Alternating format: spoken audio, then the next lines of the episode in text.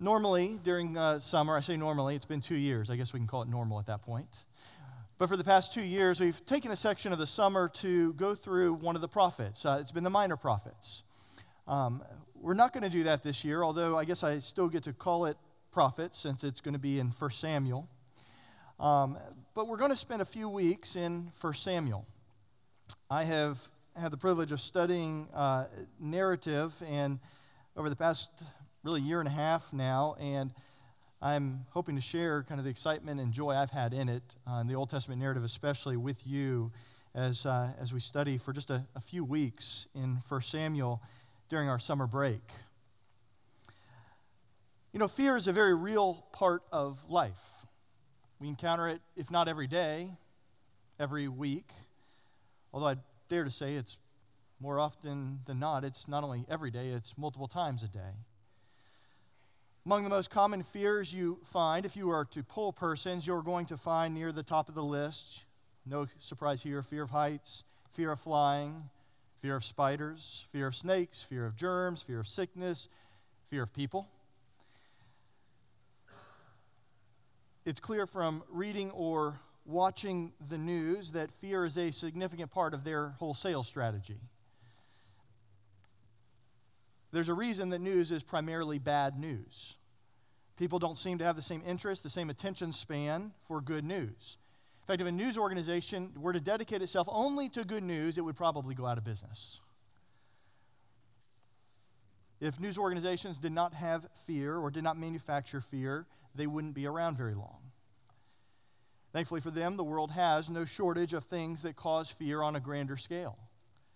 Whether it's war, whether it's politics, whether it's local or natural, national violence or natural disasters, there's always something to report that will generate fear. And while fears can be irrational, that's what the word phobia really means. It's an irrational fear. Now, not all phobias are completely irrational. There's a need to be a little bit afraid of venomous snakes. While fears can be irrational, not all fear is irrational. In fact, there are many times where a lack of fear is downright foolish. It would be wrong for me, as I just said, not to fear a rattlesnake on the trail in front of me, and it should lead to some wise action on my part. It would be silly of me not to fear an F4 tornado barreling down upon my home and to sit out on the front porch in a rocking chair to see what would happen. On the other hand, fear shouldn't cause me to be completely petrified. Fear can and should be the catalyst for saving me and preserving my life. The reality is equally true when it comes to our faith in God, to our relationship with God and to his Son, Jesus Christ. Paul asks, asks this question in Romans 8 when he says, Who will separate us from the love of God? Will it be tribulation or distress or persecution or famine or nakedness or peril or sword? And so, over the next few weeks, we're going to talk about fear. More specifically, we're going to discuss how we move from fear to faith. That's what we're going to do over the next few weeks. How do we move from fear to faith? so that we do not remain paralyzed by our fear, and so that we do not allow fear or the cause of that fear to reign in our lives.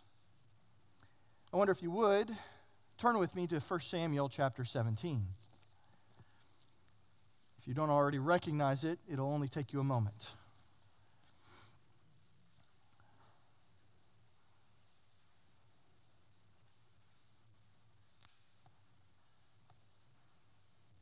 1 Samuel, Samuel chapter 17 begins.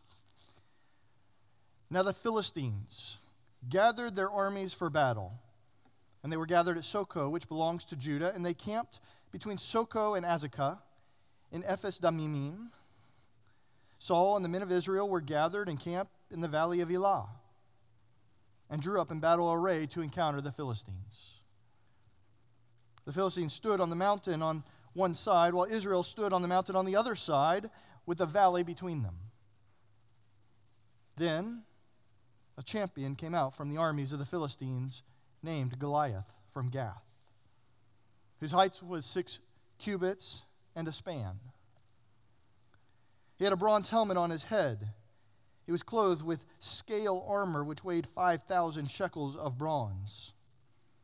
He also had bronze greaves on his legs and a bronze javelin slung between his shoulders. The shaft of his spear was like a weaver's beam. The head of his spear weighed 600 shekels of iron. His shield carrier also walked before him. He stood and he shouted at the ranks of Israel and said to them, Why do you come out to draw up in battle array? Am I not the Philistine and you servants of Saul? Choose a man for yourselves. Let him come down to me. If he's able to fight with me and kill me, then we will become your servants. But if I prevail against him and kill him, then you shall become our servants and serve us. Again, the Philistine said, I defy the ranks of Israel this day. Give me a man that we may fight together. When Saul and all Israel heard these words of the Philistine, they were dismayed and greatly afraid. So begins one of the Bible's most famous stories. And even though it's well known and it's famous, you're probably already reading ahead and ignoring me right now. I'm hoping that you will listen to it more carefully than ever before because it contains a profound message. A message for people like us at a time like this. Pray with me if you would.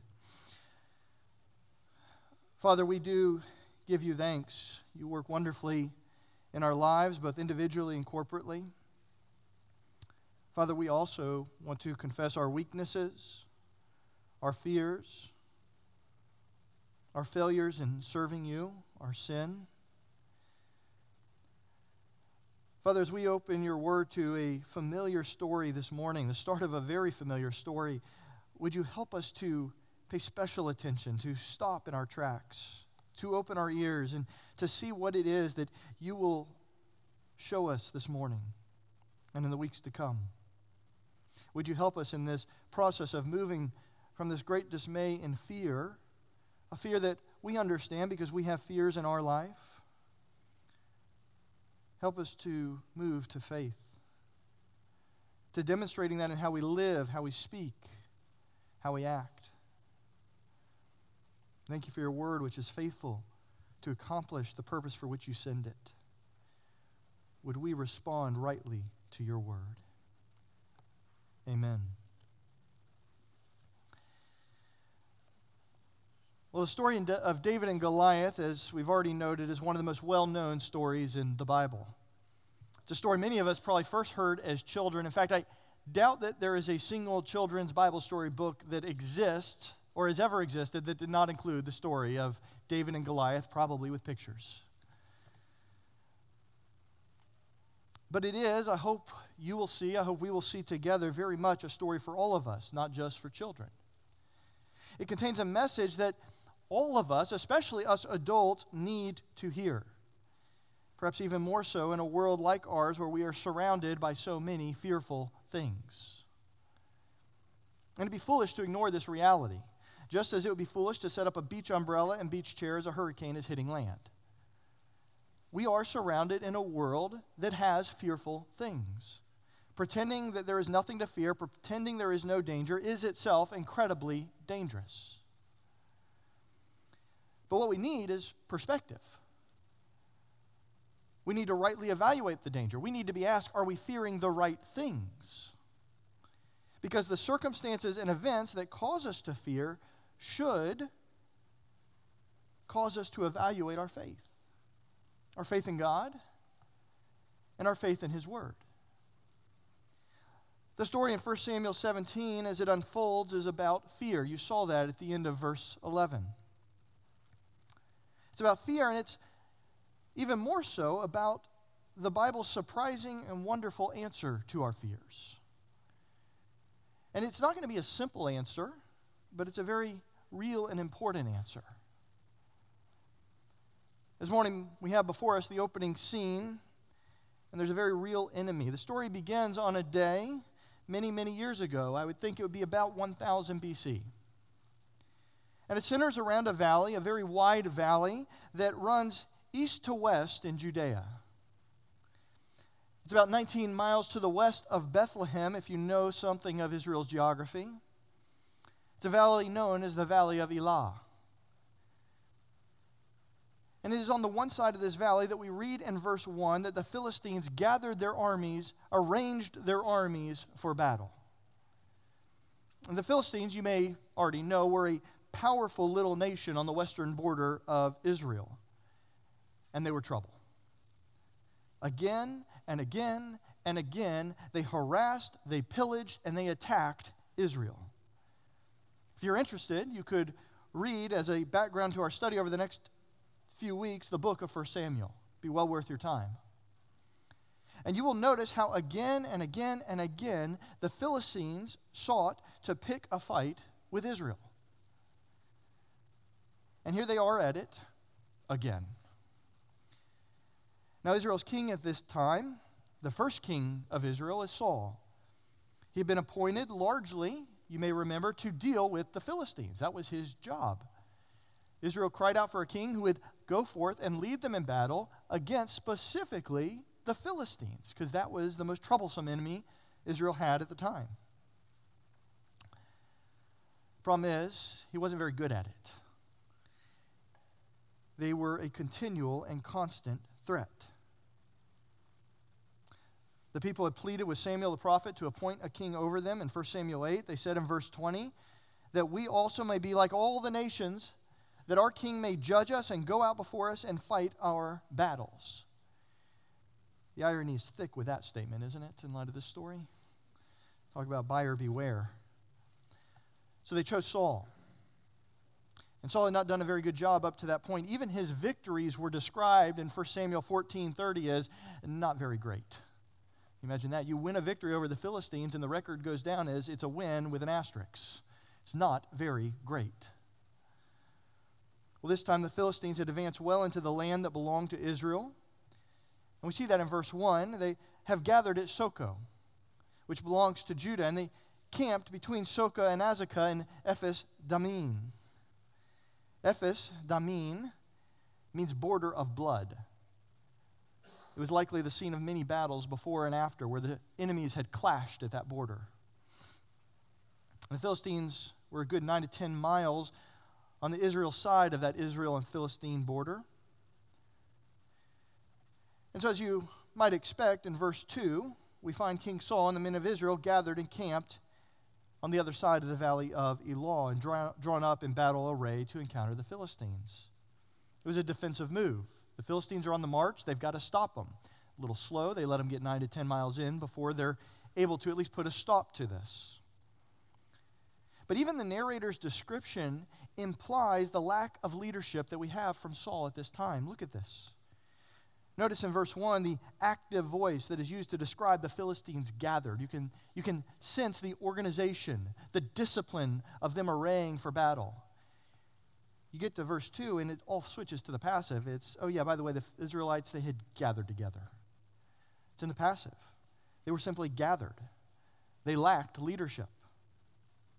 The wide valley of Elah ran between Socoh and Azekah, and the hills rose to the north and to the south of the valley. And so try to picture the scene we have in verse 3 for just a moment. The Philistines stood on the mountain on one side, it would have been to the south. They would have been up on the mountains. Now, a mountain in Israel is more like a speed bump. It's more like what we call Georgia mountains. It's not what you would have out in the Rockies. It's our Georgia mountains. But they're arranged on those hills, which helps because they can see what's going on in the valley. So they're on the south, and there's this valley between them, and Israel stood on the mountains on the other side, which would have been the north. And it's the setting for one of the Bible's most dramatic stories. In fact, it's really one of the most dramatic stories in the history of the world. You think about all the legends and every, every other story. Whether you've grown up in church or not, you know the story of David and Goliath. And it's a story of fear turning to faith and how that happened. What took place? Well, the action began like this. Look at verse 4. a champion came down out of the armies of the Philistines named Goliath from Gath. That word champion actually means the man in between. It's the man who would rise up, go between the armies where champions would fight, they would battle, they would show off the strength of one army over the other. And he goes to stand in between. He strode down the mountain into the wide valley between the Philistines and the Israelites. And we're told his name. His name is Goliath. Now, at this point, we don't really know if the Israelites knew his name, but we do. And it's a name that the Israelites would come to remember forever. Goliath is from Gath. Gath is one of the five principal or capital cities of the Philistines. You have Gaza, you have Gath, you have Ashdod, Ashkelon, and Ekron. Gath is the nearest, closest of those cities, only a few miles away from this scene that is taking place. But even more important than his name, more important than the city from which he came, is what he looked like. So, again, try to put yourself, try to imagine this as the Bible describes him. You're, you're standing on the northern side of the slopes of these mountains, and you watch this person descend from the other side into the valley. And the description here is really quite unusual. The Bible and Bible stories don't often take this much time to describe a single person. When it does, it's like everything moves in slow motion. Everything else falls out of frame, and our focus is honed in on this person. And the first thing we notice is height. Now, if you wonder how we got such good details about his height and his weaponry and everything else that follows, you'll have to stick around till the end of the story.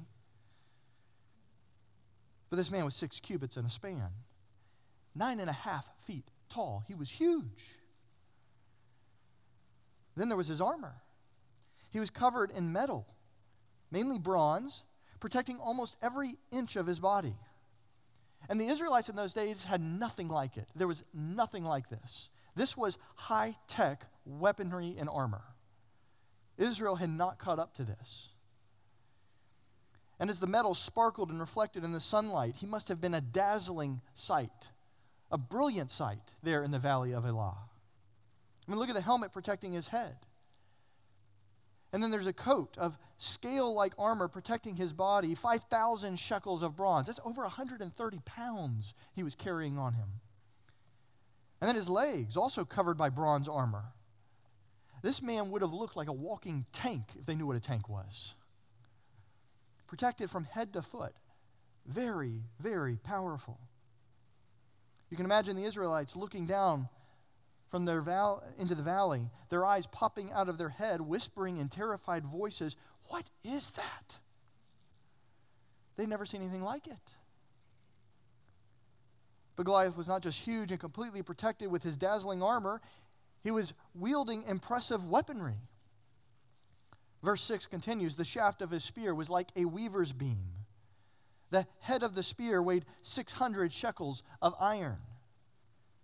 There was a huge bronze javelin across his back, which actually may be the word for a scimitar or a long curved sword, perhaps the very same sword that, well, you know the rest of the story. We won't skip ahead too much. And he carries a spear that's like a weaver's beam, and no one knows exactly what that means, although some think it refers to its size, which is certainly possible. It had to be a big spear. I think it refers to the loops that are on a weaver's beam. It was like that. It's a loop that would have been at the end of the spear, the butt of the spear, and function like, if you've ever heard of them, an atlatl. It, it allows the thrower to launch the projectile because he hooks his hand into that, into that loop, not just around the shaft, and he throws it. It would have given a lot more force and energy. The world record for throwing a javelin or a spear is 344 feet. The world record with a loop or an atlatl is nearly twice as long at 765 feet. It would have given him a lot more throwing force. And those world records weren't made by a nine and a half foot tall giant that had been throwing spears since he was a young boy. And then verse 7 tells us his shield bearer went before him. likely as tall as the Philistine, to protect him from any projectiles the Israelites might try to send at him as he stood there in the valley. So there he is. This menacing, powerful figure, the sun gleaming off of every bit of his armor and weaponry. You can see this imposing, this terrifying figure. And up until now, you have only seen him. Then we read in verse 8 you hear him. Across the valley, the voice of the Philistine monster thunders toward the Israelite camp on the northern slopes. In verse 8, he stood and shouted at the ranks of Israel and said to them, Why do you come out to draw up in battle array? Now, on the one hand, that seems like a silly question, doesn't it? Well, you guys drew up in battle array. We figured it would be good for us to do that too. But that's not what's going on here. It's not what Goliath is saying. In fact, he's not really even asking a question, he's engaging in psychological warfare. Goliath is asking, Did you really think you could defeat the Philistines? Why have you even bothered to draw up in battle array? Did you really think King Saul and his army could defeat Goliath and the Philistines? And to make them more nervous, Goliath added in verse 8, Am I not the Philistine and you servants of Saul? I'm what you're up against. The one you see before you, this nine and a half foot tall, metal clad Hulk. This is what a Philistine is. This is what you're up against.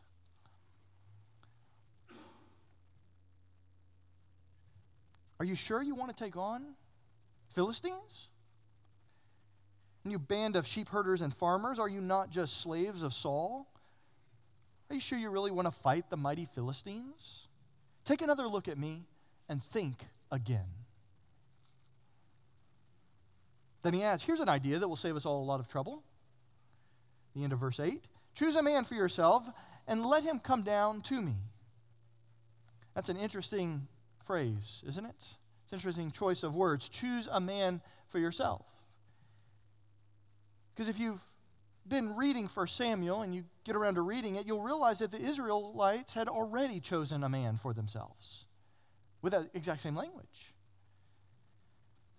You find this phrase used a number of times throughout 1 Samuel.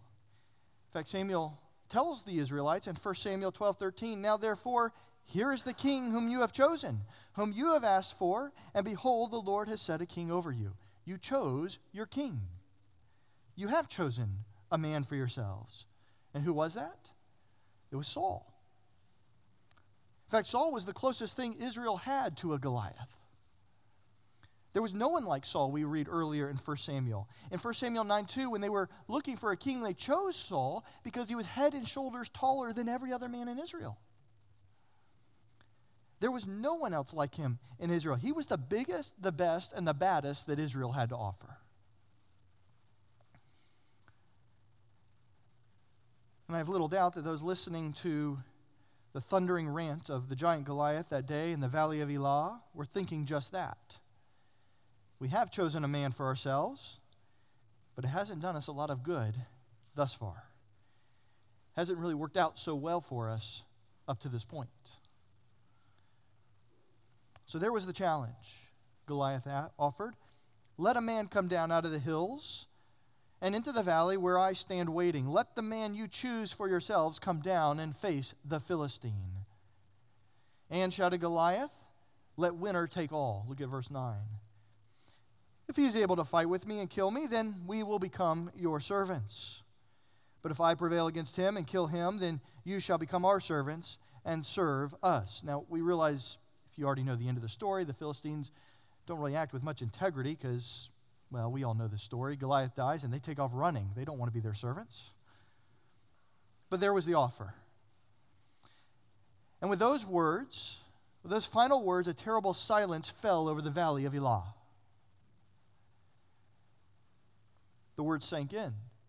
And several moments passed in which, who knows, maybe a man might, might come down from the Israelite ranks into the valley to take on the Philistine. And so they sit there, quiet. Would it happen? Could it happen? Is there anyone in Israel who can defeat this Philistine? And as we wait, standing there alongside them, there's no movement from the Israelite camp. Nothing whatsoever on the northern side of the valley. No one flinched. One dared hardly even breathe. And certainly not Saul. He wasn't stupid. He knew he would die in a moment. All is still in the valley of Elah. Till the silence is broken again by the thunderous voice in verse 10. Again, the Philistine said, I defy. A better word is I scorn, I mock, I ridicule the ranks of Israel this day. Give me a man that we might fight together. He's saying, Israelites, you're a joke. Don't you have anyone able to fight a Philistine? And there he stood, a terrifying enemy. Well, finally, this morning, look at verse 11. When Saul and all Israel heard the words of the Philistine, they were dismayed and greatly afraid. Well, of course they were. Wouldn't you be? The enemy was too big, he was too powerful, he was too terrible for even King Saul to do anything about him. Only a fool would not have been afraid that day in the valley of Elah, don't you think?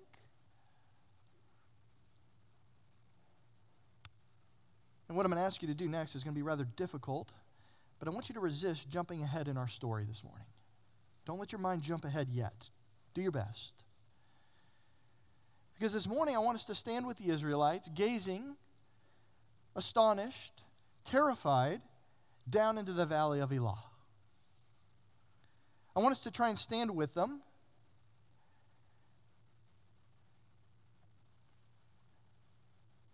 and experience this terrifying feeling they had. And we can do that because we know to some extent what it is to be afraid. Fear is not some special emotion that they alone experienced that day around the valley of Elah. See, that experience of the Israelites that day so long ago is not so strange. Because each and every one of us, at one time or another, has experienced fear. Even more than that, there is, like Goliath, a very real enemy in this life that is the source of most of our fears.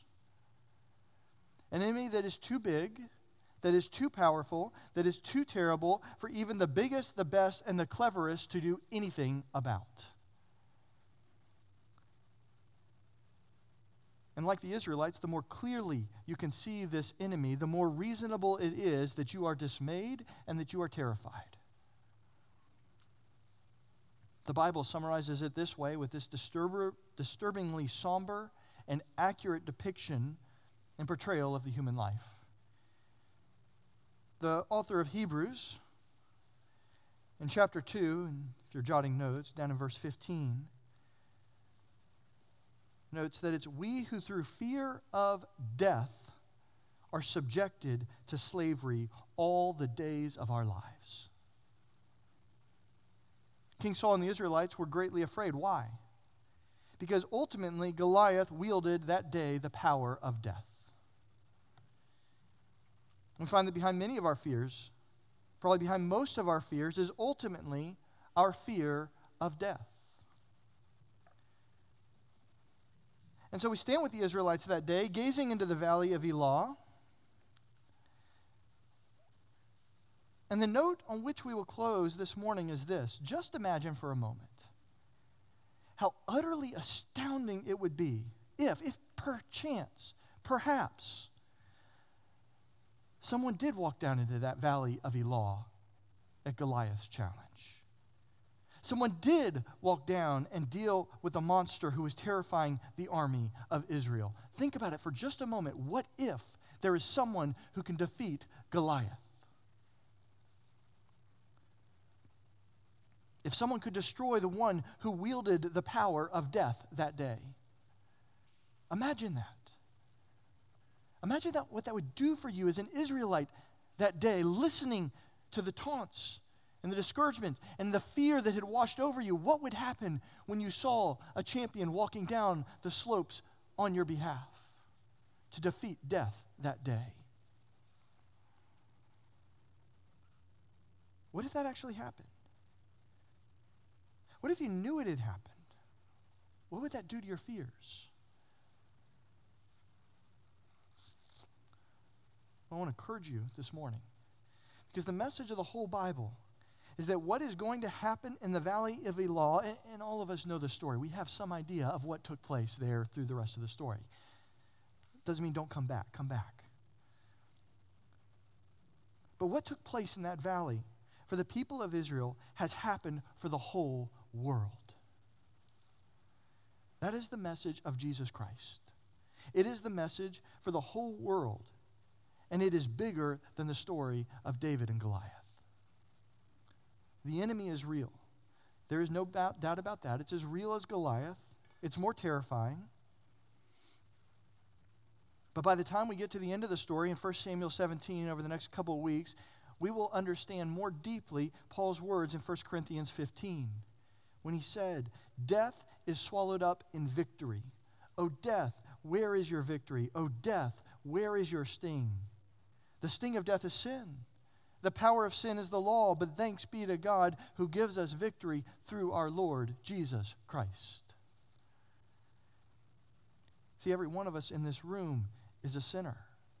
Every one of us has been condemned to death. And I'm not just talking about physical death, but a death that is described as the second death, separated from God from all eternity. In painful torment, worse than anything you can imagine. What makes us different, or what should make us different, what gives us hope in the face of the fear of death, is that Jesus Christ died on the cross and rose again so that the power of death would be destroyed.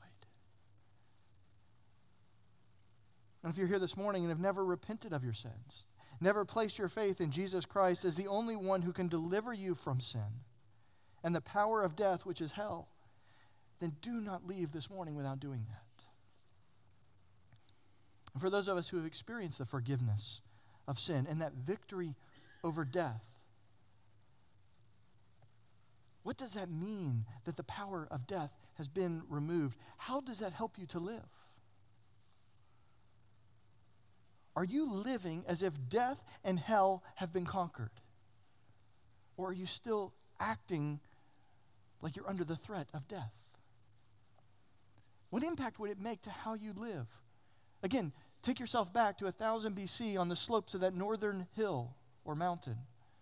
What impact would it have to how you lived, responded, thought, and felt if you saw one coming to defeat the threat of death that day?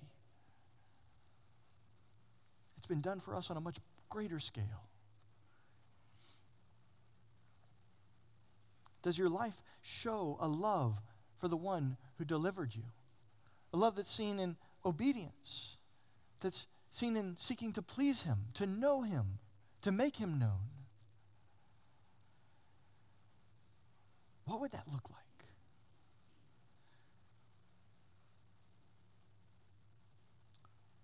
Well, please don't miss what's next in our story this following Sunday morning. Because we're going to continue to see this movement from fear to faith and what it means to live with the knowledge and the reality that there is one who has conquered death. Let's pray.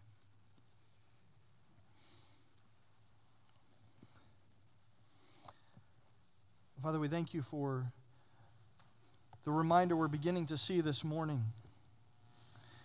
The reminder throughout the Old Testament that points and portrays and pictures Christ. The reason that we are here this morning, the reason we celebrate, is Christ's victory over death. If death had not been conquered, we would have no reason to be here this morning. And Father, we celebrate that. We rejoice in that. Father, we recognize that we do not always act as if that is the case. We do not always act as if we have been saved, as, as if we have been transferred from the kingdom of darkness into the kingdom of your beloved Son. Help us to do that. And Father, we pray for any who are still living under that fear of death, that they would call upon your name, that they would repent of their sin, that they would enjoy the blessing and the peace of no longer living under the fear of death.